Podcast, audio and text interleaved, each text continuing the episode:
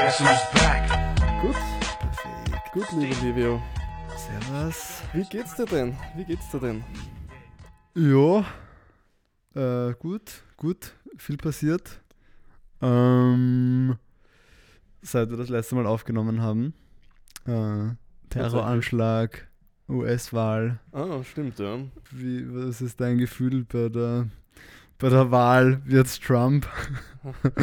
Also, ich, also ich, ich bereue jetzt im Nachhinein, dass ich mich doch sehr habe reinsaugen lassen in dieses Thema. ist, es ist so, also, also es ist leider, ich, es ist das einzige Thema, worüber ich mich gerade irgendwie extensiv informiere.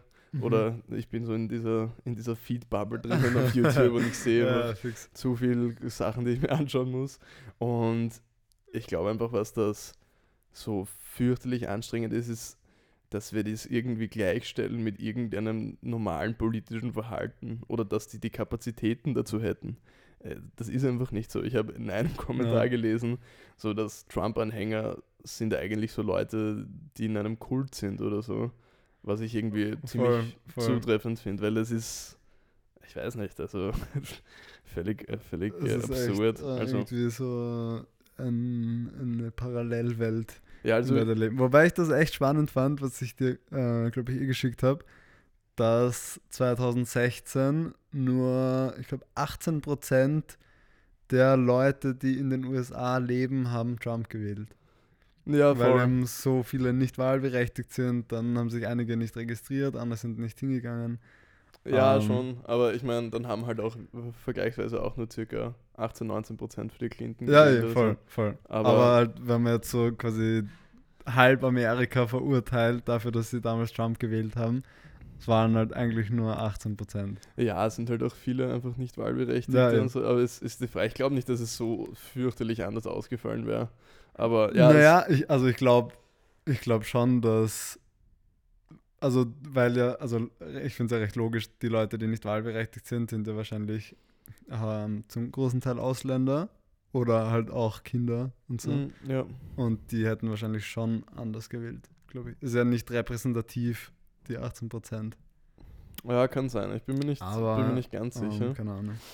Ja, aber es ist also, also ich finde vor allem, man, man redet ja oft, oder ich zumindest finde oft so, dass man halt so Vergleiche zu Amerika zieht und dass man sich relativ oft sozusagen halt sehr prägnante Punkte findet in Amerika, die man irgendwie urdumm findet. Mhm. Aber ich habe noch nie ein Argument quasi erlebt, wie dieses jetzt, dass Amerika so, ich würde mal sagen, so degradiert, auch international, wie, wie diese Situation gerade. Also Ja. da finde ich die ganzen letzten vier Jahre vom Trump, dass der die ganze Zeit permanent lügt, Scheiße redet, sich völlig zum Affen macht und Amerika sich eigentlich wie ein richtiges Kasperltheater präsentiert. ja. Ich finde das in dem Moment finde ich eigentlich so das Heftigste, was da passiert ist bis jetzt. ja, voll, weil es halt einfach so nicht, nicht demokratisch ist. Ja, voll. Aber da eigentlich so ich- Ich weiß nicht, was ich mir erwartet habe, was passieren wird, wenn Biden gewinnt. Aber ich hätte nicht gedacht, dass es so irgendwie eskaliert. Das ist einfach. Na, das ist. ja, aber so wann war die Wahl? Am, am 3.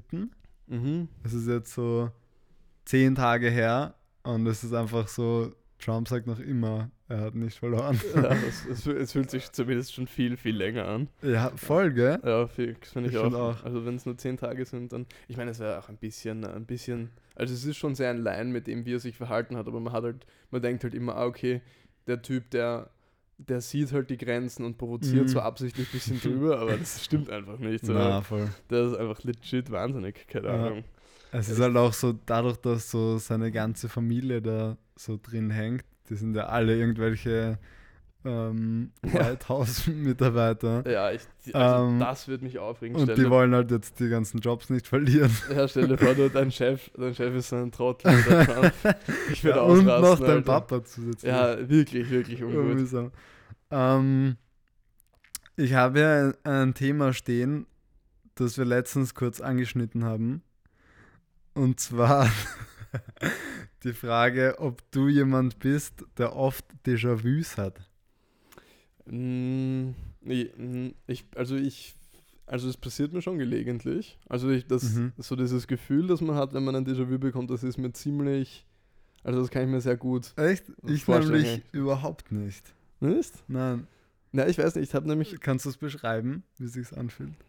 Ähm, es ist einfach wie. Ich weiß nicht, so wie, wie eine sehr lebendige Erinnerung. Mhm. Also so würde ich es noch am ersten, aber sehr, sehr lebendig. Also man kann sich Okay. halt richtig gut reinversetzen in die Situation und ich, ich habe halt öfter darüber nachgedacht, so warum mir, also warum mir das passiert oder warum Leuten das generell passiert und es gibt sicher auch eine äh, gute, ganz, äh, also ganz erforschte wissenschaftliche Ja. Definition, die weiß ich jetzt nicht, aber ich denke mir, es ist halt, es wird halt oft, was ich mir gut vorstellen könnte, ist, dass man es vielleicht irgendwie in einem Traum sozusagen gesehen hat, weil alles, was wir träumen, sind ja sozusagen alles es besteht ja, unsere Träume bestehen ja aus Sachen, die wir gesehen haben. Also Mhm. zu 100 Prozent. Also wir erfinden nichts Neues in Träumen. Und ich kann, mir, ich kann mir vorstellen, dass es damit zusammenhängt, dass ich, ich weiß nicht, wenn ich, ich habe das manchmal, wenn ich durch irgendeine Tür gehe oder irgendwas anschaue oder so. Und das, ist, das sind halt meistens nicht Sachen, die ich zum ersten Mal sehe oder so, aber dass es mir einfach sehr bekannt vorkommt, keine Ahnung. Ja, aber es ist ja auch, ähm, man hat es doch auch in Situationen, die man ja wirklich schon mal so ähnlich erlebt hat, oder? Muss ja jetzt nicht äh, aus einem Traum sein. Nein, eh nicht, eh nicht. Nein, Ah. stimmt schon, ja. Ja, voll. Ähm, ich will gerade nachschauen, ob es dazu, also was, was der Stand der Wissenschaft dazu ist. Ähm, aber da, da, das ist alles sehr lang. Ich habe, eine, ich, ich, ich habe einen sehr interessanten Fakt in der Zwischenzeit, äh, während du suchst, nämlich einen, äh, wieder, wieder mal einen, äh, schon einen lang vergessenen Tierfakt. Tierfakt. nämlich, dass ähm, Kolibris haben eine, äh, haben eine Metabolismusrate, die 77 mal höher ist als die von Menschen. Mhm. Was bedeutet, dass sie eigentlich die ganze Zeit, wenn sie aktiv sind, essen müssen. Aha. Und wenn es aber, und, und sie haben, glaube ich, eine Körpertemperatur von 30 Grad. Mhm. Und wenn es jetzt aber kälter wird oder so, dann können die ihren Stoffwechsel, oder nein, sie können ihre Körpertemperatur von 30 auf 10 Grad runterdrehen, was ihren Stoff, ihre Stoffwechselrate um 95% verringert. Und deswegen Mhm. können sie sozusagen überleben. Alter. Also, voll crazy. Ähm, also eh sowas wie Winterschlaf eigentlich, oder? ja, in a way. Eigentlich wäre doch, wäre es voll praktisch, wenn Menschen Winterschlaf machen würden. Stell Ja. dir vor, Dazu wären wir jetzt, wäre eh urpraktisch gerade. ja, stell dir vor, so wie lange halten Tiere Winterschlaf? So drei Monate? Keine Ahnung. Sowas, ja. Absolut keine Ahnung. Ähm, stell dir vor, so es würde mehr Arbeitsplätze geben, Mhm. weil drei, oder so. Also man würde ja so quasi in Schichten Winterschlaf halten.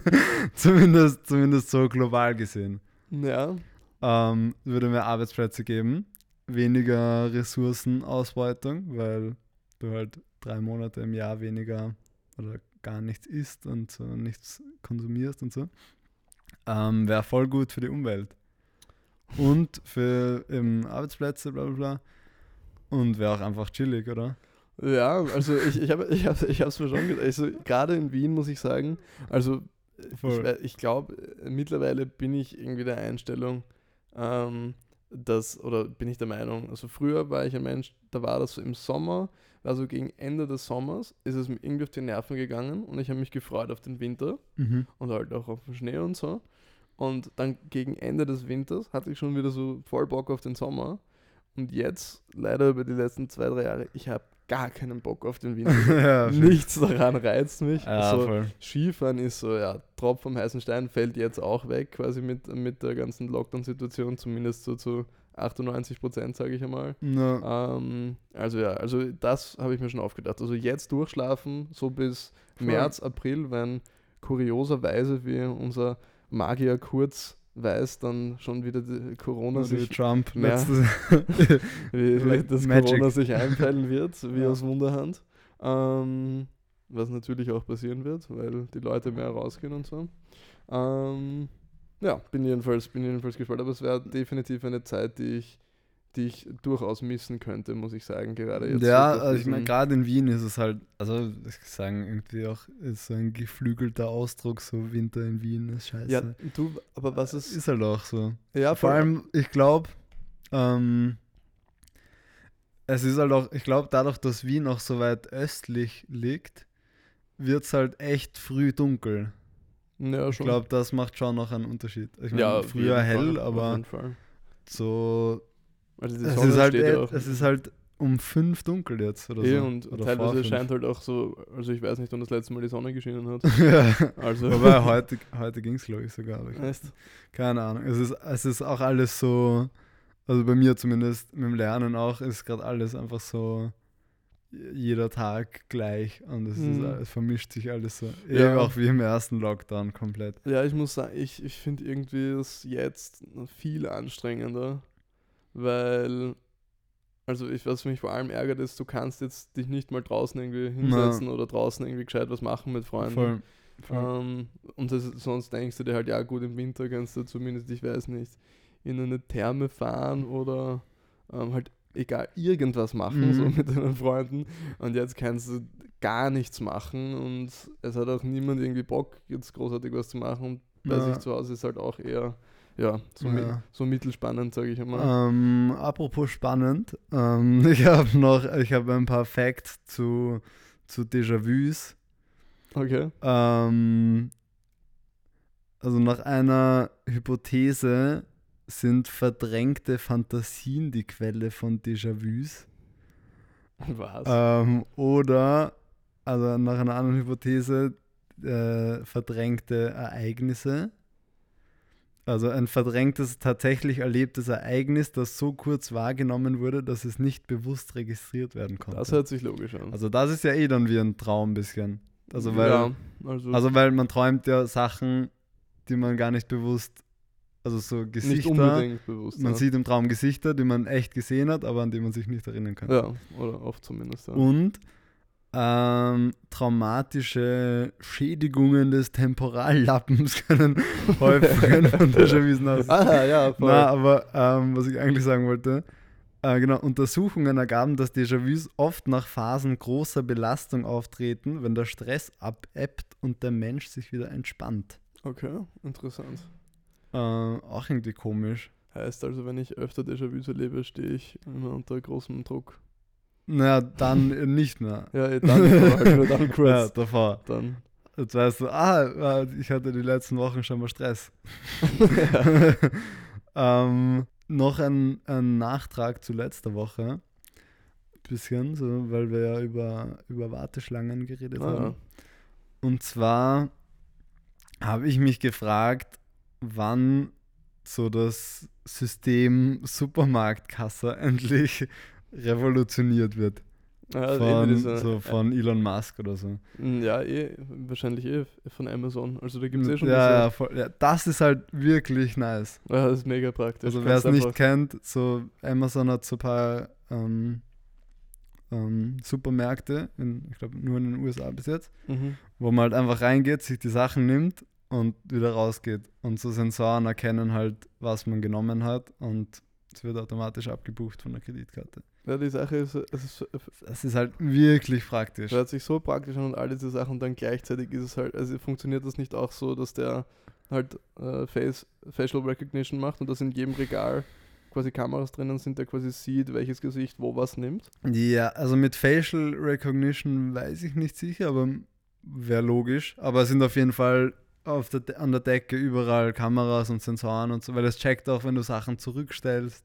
Okay, Ähm, ja, echt crazy. Ja, Das also- Einzige, was ich mir halt wünschen würde von all diesen äh, Riesenfirmen, die so diese ganzen Tech-Data-Welt irgendwie so erobern oder erobert haben, so, die können dich halt vollkommen verarschen, so mit den ganzen Daten. Auch so die, äh, die Alexa finde ich echt praktisch und ich finde es echt lustig, was du damit machen kannst. Mhm. Und dann gleichzeitig denke ich mir halt, okay, wie kann es jetzt sein, dass Alexa rein theoretisch eingesetzt werden könnte, halt zu irgendeinem, äh, ich weiß nicht, Mordfall oder Vergewaltigungsfall. Also das Ah. ist gerade, gell? Ja, voll, wo das- sie so, also ich meine, Geht halt auch nur in den USA, glaube ich. ja, ich, ich meine, die Sache ist, natürlich ist das, also wenn es zu diesem Zweck eingesetzt wird, ist das natürlich gut, aber du kannst halt nicht ausschließen, dass es halt auch nicht zu jeglichen freiheitsberaubenden Zwecken eingezweckt werden kann und bereits eingesetzt wird. Ja, die, ja, echt, echt schwierig. Ich, ich glaube auch, dass, ähm, also das ist halt vielleicht auch ein, eine Sache, die das Ganze so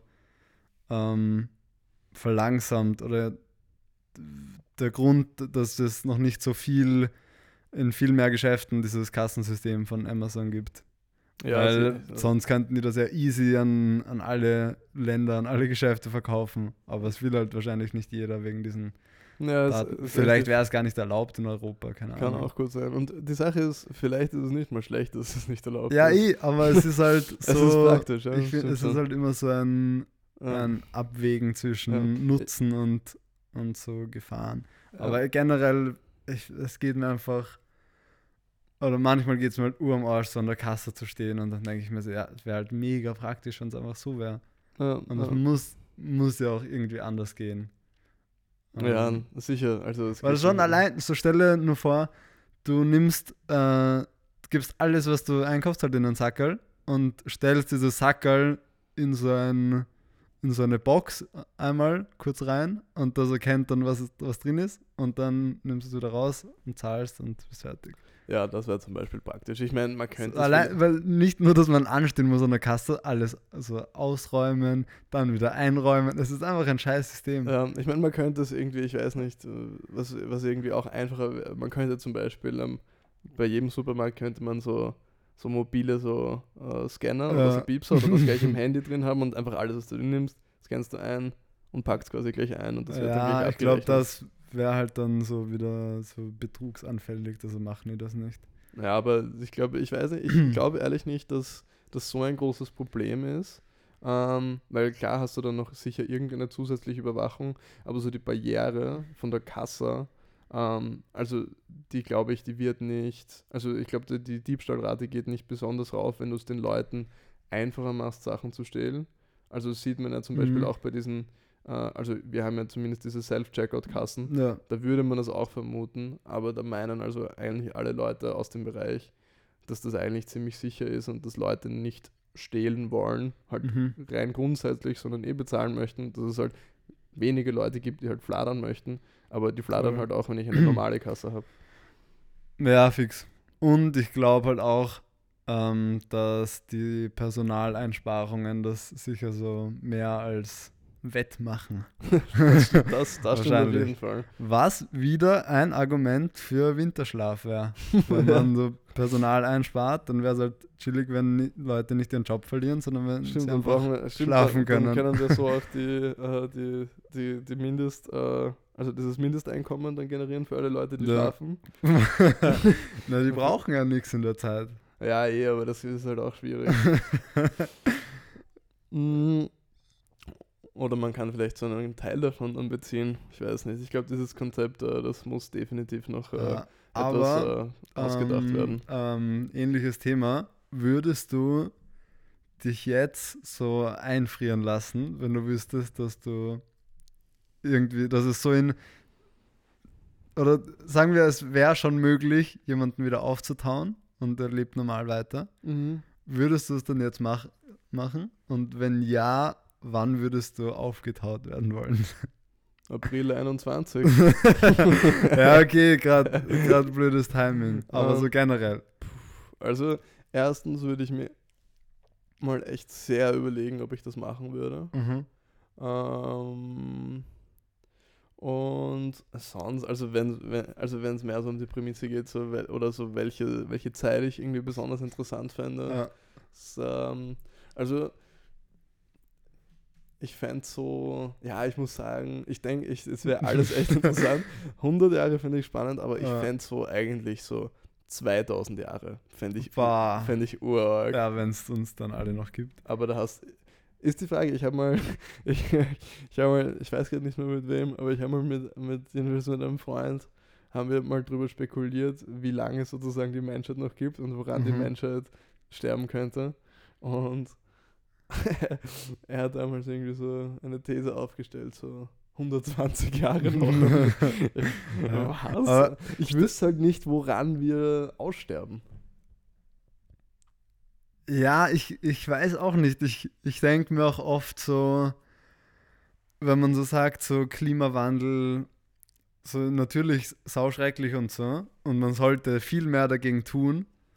Und es wäre auch viel sinnvoller, quasi präventiv was dagegen zu tun. Ja. Aber ich habe auch das Gefühl, dass die Menschheit halt so, so hartnäckig ist und irgendwie alles einfach irgendwie überleben wird und sich dann irgendein Ähm, technologischer Fortschritt auftut, der dann ja, dazu muss, führt, dass muss ich- wir auch in 50 Grad leben können oder so. muss Dass ich, wir dann alle mit so Anzügen herumlaufen. Ich, also ich glaube so. glaub sogar weniger das, aber da gibt es ja auch quasi das Beispiel, dass ur viele Leute bringen, ähm, oder nicht ur viele, aber zumindest einige äh, Leute. Es gab ja äh, vor circa, weiß nicht, 100, 120 Jahren oder ein bisschen länger her, ich glaube so Ende 19. Jahrhundert, da gab es Wissenschaftler oder Leute, die haben Berechnungen aufgestellt, dass viele der Städte mit der zunehmenden Wachstumsrate an, an Leuten Mhm. oder an der Bevölkerung in Städten, dass die Pferdescheiße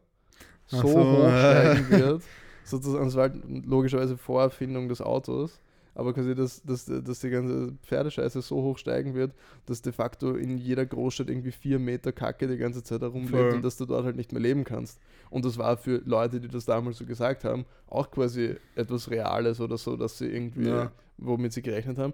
Und das ist halt der schwierige Punkt. Ich, ich habe jetzt hier, hier und da, hört man jetzt schon wieder so ein bisschen so, ähm, so wissenschaftliche Mega-Aktionen, wie du quasi gewisse Sachen, gewisse Bomben mit irgendwelchen, äh, mit irgendwelchen Chemikalien drinnen, die sozusagen gewisse Sachen in der Luft oder in der Erdatmosphäre Ach so. irgendwie neutralisieren können oder Ja. so. Und dass es Leute gibt, die halt also zumindest gedanklich an solchen Sachen arbeiten und, das, und dass man das halt innerhalb von weniger Jahrzehnte sozusagen irgendwie bauen könnte Voll. oder so und dann Voll. einfach experimentieren könnte.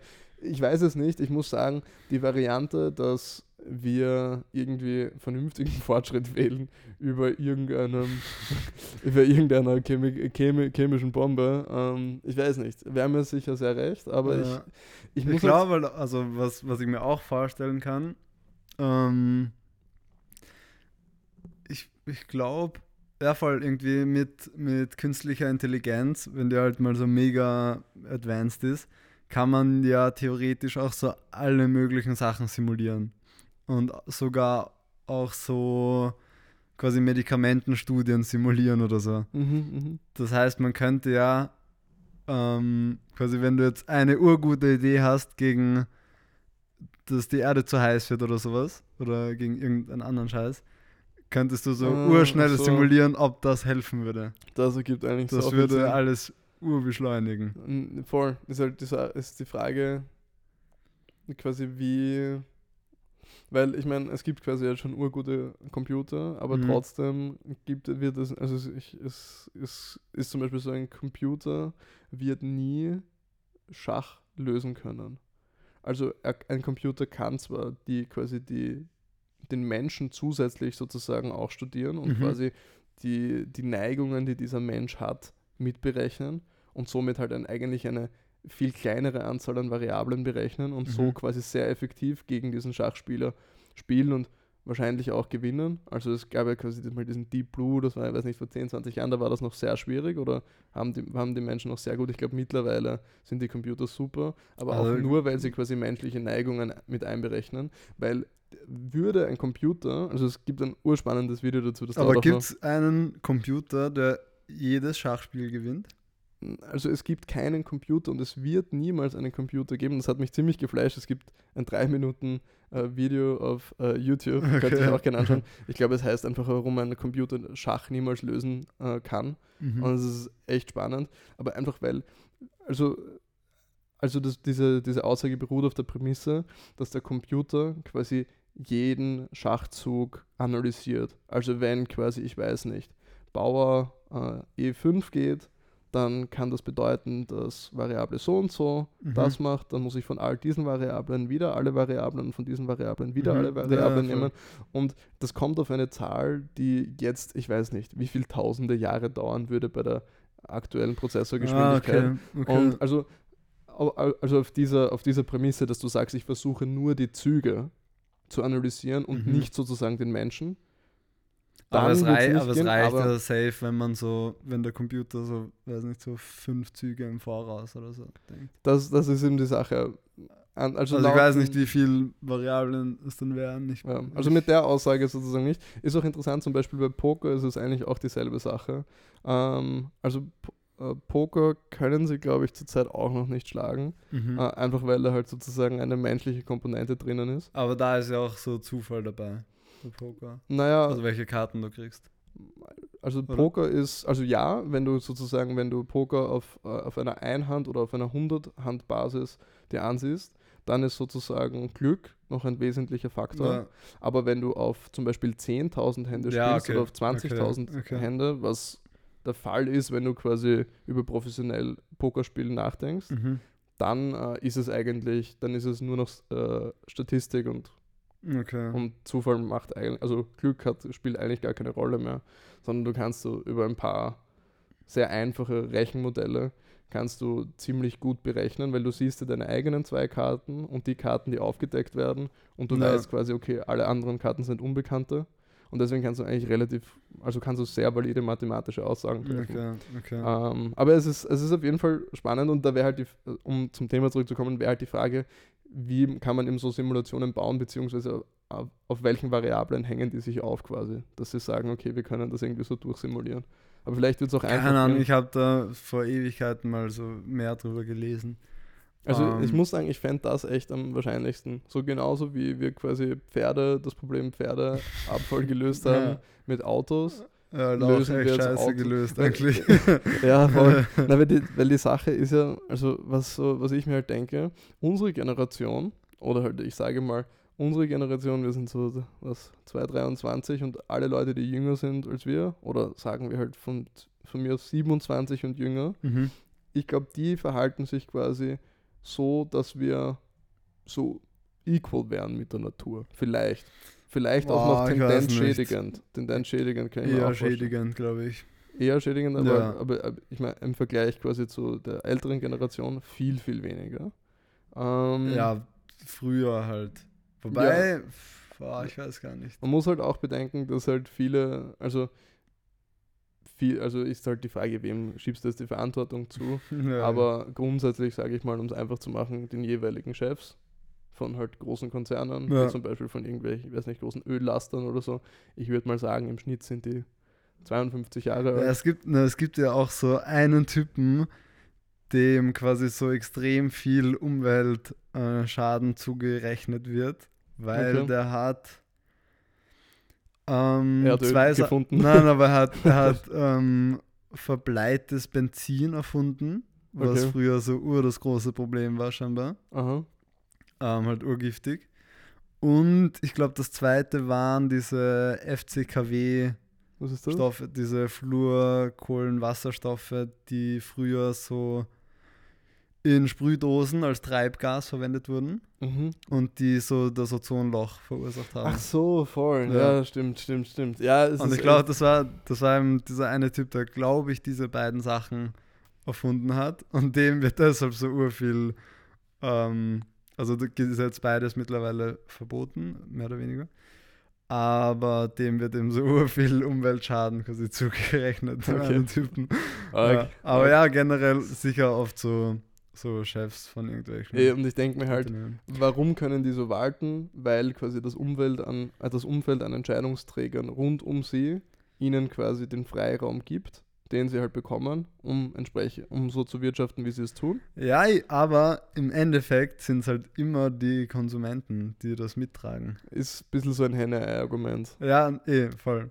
Aber, aber muss, natürlich, ich muss wenn, sagen, wenn jetzt eine Firma boykottiert wird von den und von den Verbrauchern.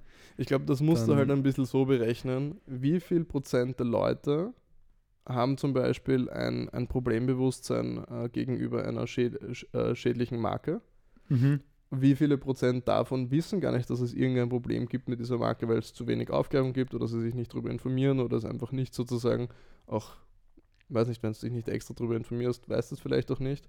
Ähm, also wie viel Prozent sind überhaupt problembewusst und wie viel Prozent von diesen Leuten sollte man es quasi auch zumuten, dass sie sich sozusagen ein Grundbedürfnis jetzt auf irgendeine andere Art und Weise befriedigen Ja. müssen.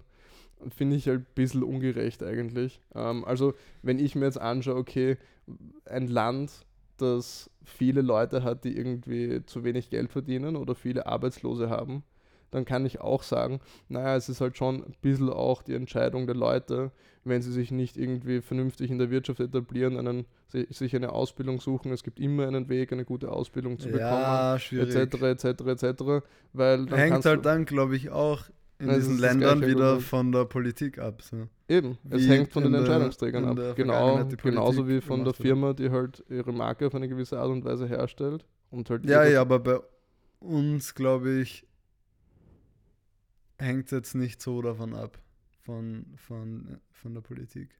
Nein, eh nicht. Also in, in unserem Fall sage ich ja, ist ja unsere Politik auch, also, also, also ich würde das Beispiel nicht auf Österreich anwenden, aber Mhm. grundsätzlich sagen wir auch, hey, okay, die Entscheidungsträger, die die Sachen quasi schneller verändern können, also ich gehe auch mich eher sozusagen zuerst bei der Regierung aufregen, ja. bevor ich mich sozusagen aufreg bei allen anderen Leuten, warum sie sich nicht gegen diese Regel aufstellen. aber aber fordern. so, also ich weiß, was du meinst, aber Entscheidungsträger werden ja auch wiederum von der Wirtschaft beeinflusst. Ja, sicher, aber genau das meine ich. Im- Wenn, Also mal, auch legal. wenn dann mal quasi unsere Generation in dieses Alter kommt, wo du üblicherweise sozusagen am obersten Ast sozusagen ein bisschen bist, Mhm. ich glaube, da wird es, also würden wir jetzt schon sozusagen an der Macht sein, unter Anführungszeichen, glaube ich, würden wir uns sehr viel sinnvoller verhalten als globale Gesellschaft allgemein. Nicht 100 Prozent, aber um einiges, einfach weil es viel weniger Akzeptanz Ja, für, für das Thema nicht, gibt. Ich, Und ich weiß nicht, ich habe keine- auch. ähm, Klimawandel ist keine Debatte mehr bei uns. Ich habe auch ähm, mich vor kurzem oder keine Ahnung, irgendwann mal gefragt, so wie sehr, ähm, ich glaube, Wahlverhalten habe ich, äh, über Wahlverhalten habe ich mir Gedanken gemacht. Quasi wie sehr das Wahlverhalten vom Alter und wie sehr von der Generation abhängt. Mhm. Also ob das immer so wellenartig ist oder ob es einfach Altersgruppen, ob die Altersgruppen immer gleich bleiben. Also Ich glaube eher relativ das. gleich. Ich glaube eher das. Ich weiß nicht, weil dann, dann wäre ja eigentlich deine Theorie zumindest jetzt so auf ähm, Grundsätze, die ja auch beim, fürs, fürs Wahlentscheiden äh, entscheidend sind, falsch, dass wir uns so anders verhalten werden. Nein, nein, Weißt du, nein es, es stimmt schon. Also man muss es natürlich schon im Verhältnis sehen. eh Zu was die Zukunftsthemen in zum Beispiel 30 Jahren sein werden. Mhm. Weil da wird es halt so sein, dass unsere jetzige Einstellung zu Themen wird in 30 Jahren um 30 Jahre veraltet sein und um 30 Jahre rückläufig sein. Es wird neue Innovationen geben, neue Gedanken, neue Theorien, wie man mit Sachen umgehen sollte und oder halt neue quasi große Vorschläge auch aus der Jugend sozusagen, die sich dann über andere Sachen mehr aufregen werden und ein gewisser Prozentteil von unserer Generation jetzt, die werden festhalten an diesen Werten, die, sie, die wir jetzt sozusagen gut Ja, finden. ja. Und dann wird es halt Leute geben, die sehen das halt fortschrittlicher und können sich quasi mehr einigen mit dem sozusagen, was die Jugend sagt oder so. Aber ich sage trotzdem im Vergleich quasi zu dem, also im Vergleich dazu, wie die jetzigen Führer und Regierungsleiter etc. Äh, quasi arbeiten, im Vergleich dazu wird es sehr fortschrittlich sein. Es kann doch Ja, aber rückläufig sein. fortschrittlich aus, aus, aus, aus Aus jetziger, jetziger Sicht. Auf, natürlich. Ja, eh. aber wenn du jetzt zum Beispiel dran denkst, dass so Fortschritt oder technologischer Fortschritt immer schneller geht, wäre es ja eigentlich in Zukunft noch dramatischer als jetzt. Dass quasi die, die Einstellungen der Menschen äh, quasi von der Jahreszahl her gleich veraltet sind wie von Menschen jetzt, Mhm. aber dass sich in dieser Zeit viel mehr verändert hat als, als es jetzt. das kann sein, ja. Aber keine Ahnung, ob es dazu irgendeine gescheite Antwort gibt. Ja, und ich weiß auch nicht, ich finde, was ich interessant finde, ist, dass wir eigentlich die letzten zwei Wochen haben wir immer relativ viel über, über so Zukunftsthemen geredet. Ähm, letztes Mal so ein bisschen einer, ich sag mal, äh, lust, lustigeren Schiene. ähm, aber trotzdem glaube ich, dass es ziemlich gut darauf zurückzuführen sein könnte, ist, dass die jetzige Situation eigentlich ziemlich, ziemlich äh, semi-optimal ist, in Ja, der wir uns befinden. Und ähm, ich glaube, da haben irgendwie alle, also ich habe zumindest offensichtlich Lust, über irgendwas anderes nachzudenken, als was im Moment gerade abgeht. Voll, aber ich meine, ist ja auch ein, eigentlich ein gutes Zeichen, dass wir so schon an die Zukunft denken und nicht jetzt uns so irgendwie darin suhlen, wie scheiße es gerade ist. Eh, absolut, absolut. Ja. Ich meine, es ist natürlich auch die Frage, sollte man, ist die, ist die Situation wirklich scheiße? Man ist schon auch immer sehr opinionated, glaube ich. Ja, von, natürlich. Von allen Leuten. Aber ich merke es ja bei mir selber auch. Also mir geht es auch irgendwie voll auf die Nerven. Obwohl ich irgendwie gleichzeitig, ich lese, also ich, ich lese gerade ein, ein spannendes Buch. Ähm, das heißt Meditations von Marcus Aurelius, habe ich dir, glaube ich, eher erzählt. Mhm. Ähm, das ist ähm, ein Sammelsurium, also Marcus Aurelius war ja quasi äh, Kaiser des, des Römischen Reichs. Ich weiß jetzt nicht genau, in welcher, in welcher Zeit, äh, Zeit genau, aber jedenfalls hat er halt auch äh, große Kriege geführt, ist glaube ich auch relativ jung. Marcus Aurelius, kompletter BWL-Name. Voll, vollkommen.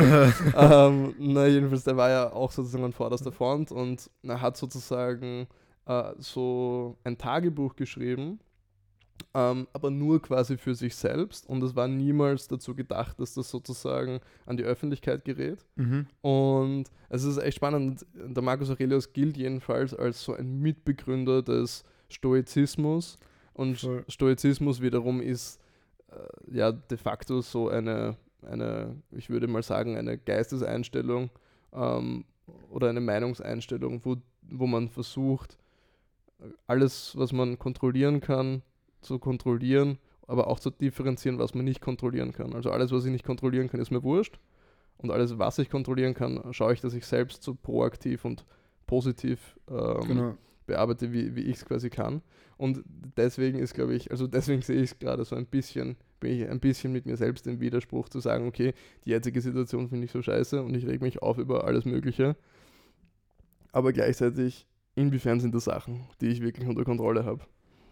Ja, eh, voll, sehe ich auch so. Realistisch gesehen nicht ähm, wirklich. Aber ich, ich habe eh auch so vor also ein paar, paar Wochen, ein paar Monaten eben auch so ein Buch über Stoizismus gelesen und fand das auch eigentlich eine ziemlich gescheite Einstellung, dass man halt so, also ich glaube, das Entscheidende ist halt, dass man es wirklich so gut schafft, eben diese, diese Differenzierung, was man beeinflussen kann und was nicht. Ja, ja. Und dann halt wirklich, dass man nicht dran verzweifelt an Sachen, die man nicht beeinflussen kann. Ja, nein, also, also es ist echt, also der, es ist echt ein spannendes Thema und, ähm, und der Marcus Aurelius selber war auch echt ein, ein spannender Typ. Was der zum Beispiel gemacht hat, ist, ähm, also für ihn war quasi eine große Herausforderung, ist, dass er sozusagen halt sehr reich geboren wurde und sozusagen immer sozusagen ähm, halt also wurde halt quasi geboren sozusagen als Kaiser und wie machst du die richtigen Entscheidungen und dir wird quasi all diese, diese Verantwortung wird sozusagen auferlegt mhm. und du lebst in diesem Reichtum und musst aber sozusagen trotzdem verstehen, wie das Volk denkt oder so. Und dass er sozusagen gemacht hat oder auch geübt hat jeden Tag sozusagen, dass er sich, dass er quasi versucht hat, quasi nicht sich einnehmen zu lassen von all dem, was er hat.